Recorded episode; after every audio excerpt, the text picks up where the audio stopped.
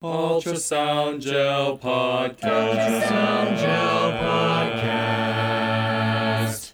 Hello, and welcome to the Ultrasound Gel Podcast. My name is Jacob Avila, and I'm joined by none other than Michael Prats. Mike, how's it going, man? Jacob, thanks for asking. You know, I actually have a lot of things on my mind I was hoping we could talk about. Just hash it out. Maybe another time. All right. Are you sure? I got I got a little bit of time. no, just, I'm fine. Okay. I'm fine. That's what I mean. I'm fine. Well, I'm sure one of the things that's stressing you out is aortic dissections and how we can integrate point of care ultrasound into our evaluation of aortic dissection patients. I mean, that keeps me up at night because I know that it has to be helpful, but there hasn't been a whole lot of literature from emergency physicians using point of care ultrasound specifically in the evaluation of dissection. That was it. Is that one of the things that's on your mind? That was the that was the only thing on my mind. It was really bumming me out, but if we could solve that problem, I'd feel a lot better. Mike, have I got a surprise for you today? The article that we're going to talk about is called Early Screening for Aortic Dissection with Point of Care Ultrasound by Emergency Physicians, a prospective pilot study. And it was published in 2020 in the Journal of Ultrasound in Medicine. And you showed me this article, and it just like, I freaked out when I read it because it was so interesting and so good. Yeah, I'm excited. So aortic dissection is one of these. Uh, I call them not fair diseases because it can really present as anything, and then you don't really have a whole lot of time to figure it out. In fact, the mortality of an undiagnosed dissection goes up. I, I don't know. They mentioned it here, like one to two percent every hour that you miss this diagnosis. Now we know with ultrasound that we can diagnose dissections. Uh, we just look for that flappy thing inside the aorta, and we know that's a dissection. But how does the evaluation of that actually translate to using it clinically? And this study actually asks that same question. Now, one of the things that I'm excited about is now reading this, Mike, correct me if I'm wrong, but it seems like this was just like a residency project that, that two residents did. I would hesitate to say just a residency project. This was an incredible project. These residents did a, an incredible job to fulfill their academic requirements for residency, and I think that they should be an example to all who are pursuing this career. So, the questions that they're asking in the study is what is the accuracy of point of care ultrasound for an acute aortic dissection? And then, interestingly, they looked at some secondary endpoints too, which they phrased as what is the time delay caused by point of care ultrasound evaluation for acute aortic dissection? But they wanted to see how much time it took for certain endpoints. And this was a single center in China and the data was collected from 2016. They included adult patients who presented to the emergency department who were high risk for aortic dissection. And that's based on concerning historical and physical exam findings. That's a key point. These are high risk patients, not just anybody who maybe could have had an aortic dissection. They only excluded people who refused getting the ultrasound. Who would do that? Who would refuse to get an ultrasound? Well, we, we got to respect people's decisions whether they You're right. whether You're they right. want uh, to be in the study or not. All right, fine. okay. So if they refused, if they had trauma to their chest, or if they're in cardiac arrest. Here's how they did this study prospectively, but non randomized convenience sample. So by that I mean they enrolled patients who showed up to the emergency department and it was determined whether they would go into the ultrasound or the non ultrasound group based on if some of the study investigators were present for a shift at that time. So that's why it's a convenience sample. But people who met the inclusion criteria were either placed in the POCUS or a non POCUS group. And the way that it went was if they're in the POCUS group, these investigators were called immediately. They're blinded to the history or exam, although obviously they knew that an aortic dissection was suspected, and they were not the treating provider. So they did their POCUS exam prior to getting a CT angiography of the aorta. And only patients that were in the POCUS group got an ultrasound. Everybody else just got the normal stuff for this shop ECG, labs, and everybody got CT angiography because that was their reference standard for comparison. The primary outcomes were sensitivity and specificity of POCUS compared to the CT. Seems pretty reasonable. They also recorded several times, and let me detail those. Time to diagnosis, that ended when definitive diagnosis was achieved. time to CT completion was when the CT ended, and time to initiation of treatment was whenever somebody started medications for blood pressure or heart rate control. And those were all metrics they were comparing between these two arms. Then they also checked inpatient hospital mortality and three month mortality between the groups. They did a subgroup analysis too, comparing Stanford type A and B aortic dissections to see if that mattered at all. And like Jacob mentioned in the beginning, the investigators here are two senior emergency medicine residents. They didn't do any specific training for this from what I could read in the paper, but they all received a one week didactic and hands on training in ultrasound, which actually included learning all sorts of ultrasound. It was not specific to the aorta. They had, at a minimum, 20 scans of experience with ultrasound of the aorta. So, regarding what they did, because it's always important what their protocol was for ultrasound, they mentioned something I'd never heard of before, which was called the A to F mnemonic, which is alphabetical and it stands for aorta, both ventricles, contractility, dimensions of the aorta and chambers, effusion, and further abnormalities kind of interesting. I hadn't heard about it, and we'll put a link up to that in the blog article. But they systematically went through this, which includes an evaluation of the aorta, including a suprasternal notch view, and also an evaluation of the heart and lungs. They used a phased array transducer. Hey, Mike. Yeah. Sorry. Can we refer to it as the POCUS AF examination? like, I think so. Can we? Ma- I'm gonna make that a T-shirt though. Like Focus AF, and then just on the back, write down A through F. I was thinking about doing it in like ACDC lightning text. What do you think? I think that's great. That's a good idea. Hold on, I gotta I gotta write this. I mean, I'm I'm digressing heavily, but I'm gonna write this on my to-do list. I'm like really gonna do this. Make a. It's in caps, by the way, in my notes. Make a POCUS AF T-shirt. One thing I wanted to clarify is what counted as seeing an aortic dissection on their POCUS. Because we discussed an article previously about aortic dissection where they were trying to rule out aortic dissection using POCUS and a D dimer, and they separated it in this prior article into high risk findings and kind of non specific, less direct findings. Like an effusion. Exactly, yeah. So, like pericardial effusion would be an indirect finding of an aortic dissection. In the article at hand here, they focused only on direct, very specific findings, essentially just seeing a flap. And I kind of liked how they defined this flap because they said, quote, undulating motion concordant with pulsatile blood flow, independent of excursion of the aortic wall. Wow. And you had to see it in at least two planes.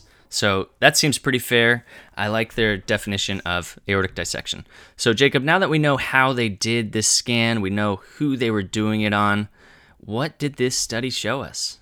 They were able to enroll 127 patients. They had 55 in the control group. So that's patients that came in high risk that were there when the study authors were not there, and then 72 patients in the ultrasound group.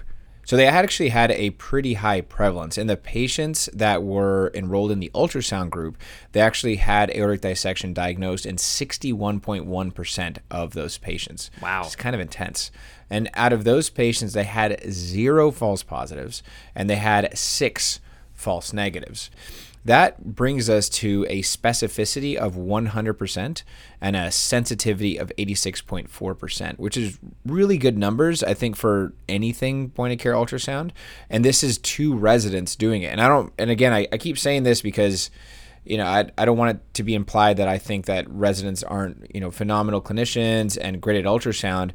But to me, this kind of shows me that somebody with you know, to be honest, not a whole lot of training can get really good numbers when you use the CTA as the gold standard. I mean, I, I would say that at most that is my accuracy, and I've, you know, been doing it for a little bit longer than probably these residents had.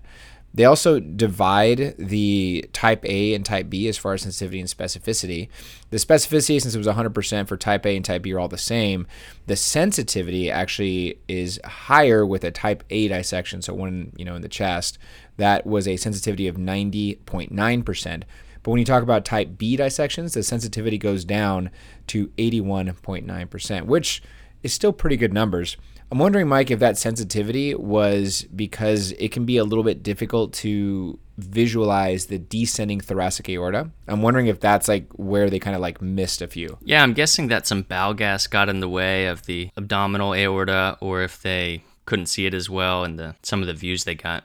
They had some secondary outcomes, which Mike, you mentioned that they did, which are good because one of the things that I hear is, oh, is this going to delay uh, care? And it turns out that it doesn't. So so they looked at a few things door to diagnosis, door to CT, and door to the treatment time. And the door to diagnosis time, no surprise there, was significantly shorter when you use that ultrasound. So in minutes, it was 79 minutes in the control group, which is, I think, pretty reasonable. But in the ultrasound group, it was 10 and a half minutes. 10 and a half minutes from door to diagnosis, which would matter. Um, the door to CT scan, there was no statistically significant difference, and the same thing with the door to treatment time in this group. A quick note on some of these results is that the size of the population changed on the secondary outcomes. So remember, for the accuracy outcomes, they really could only evaluate the POCUS arm. It wouldn't make sense to evaluate the CT versus CT again. So the N for the accuracy outcomes was 72. It was only the patients in the POCUS arm. But now, when we're looking at these other endpoints, such as the time savings, the N is 127, the full population. That, Mike, that's a great point. The last piece of the puzzle here is mortality.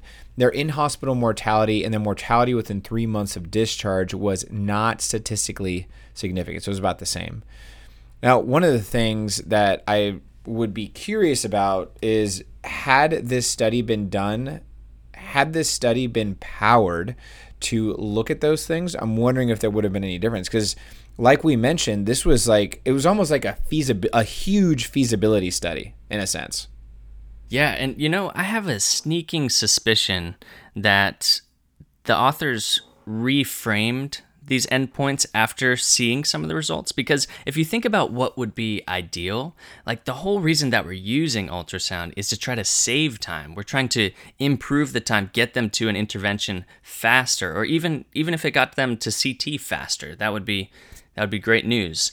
But i think when they saw this is maybe i'm being cynical but my guess is when they saw it didn't save any time at all or or it didn't have any important difference in these endpoints, then they're like, well, let's at least say it doesn't hurt the patient. It doesn't show anything negative to their times. Which is fine though. I mean, when you you have something that's the gold standard CTA and you're trying to see how something else compares to the gold standard, I mean the almost the first question that needs to be asked is is it non-inferior? You know, how does it relate to that thing in a way that doesn't harm patients? And you know, uh, obviously I'm a proponent of ultrasound and theoretically there could be a delay. So I'm okay with the way that they did this and I'm okay with the numbers and I mean it, it's a it's a fairly big N for aortic dissections. Yeah, it's it's a great study, and I think we have to ask the question: so why did it save time on that first thing, door to diagnosis? It saved like an hour, but then it didn't save time on any of the other endpoints. Like that didn't affect the the amount of time till they got their CT or they got any treatment or their mortality down the road.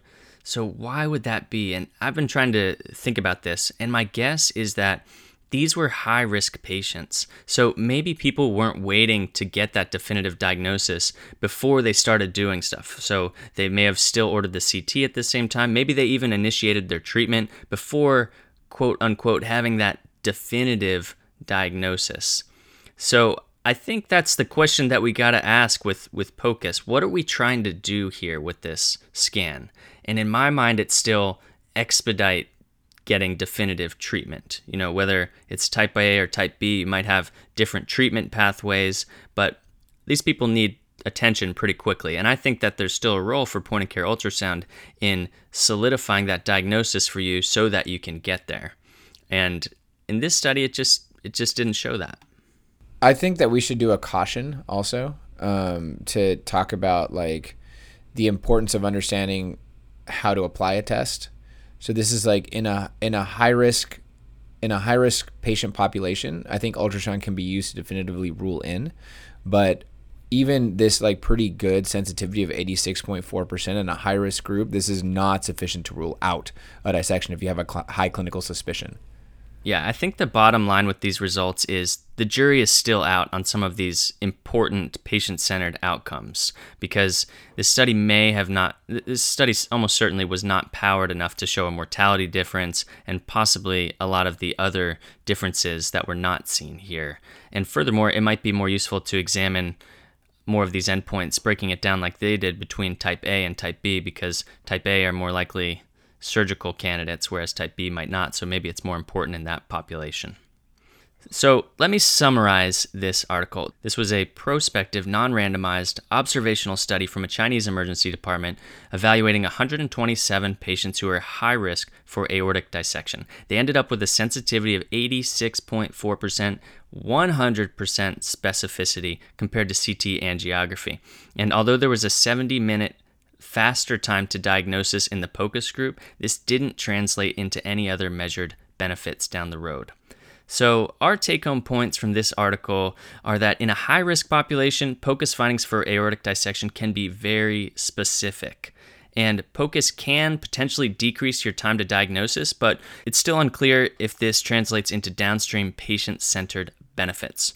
But thanks so much to these authors for doing this study. Really awesome work, especially if this was done during a busy emergency medicine residency.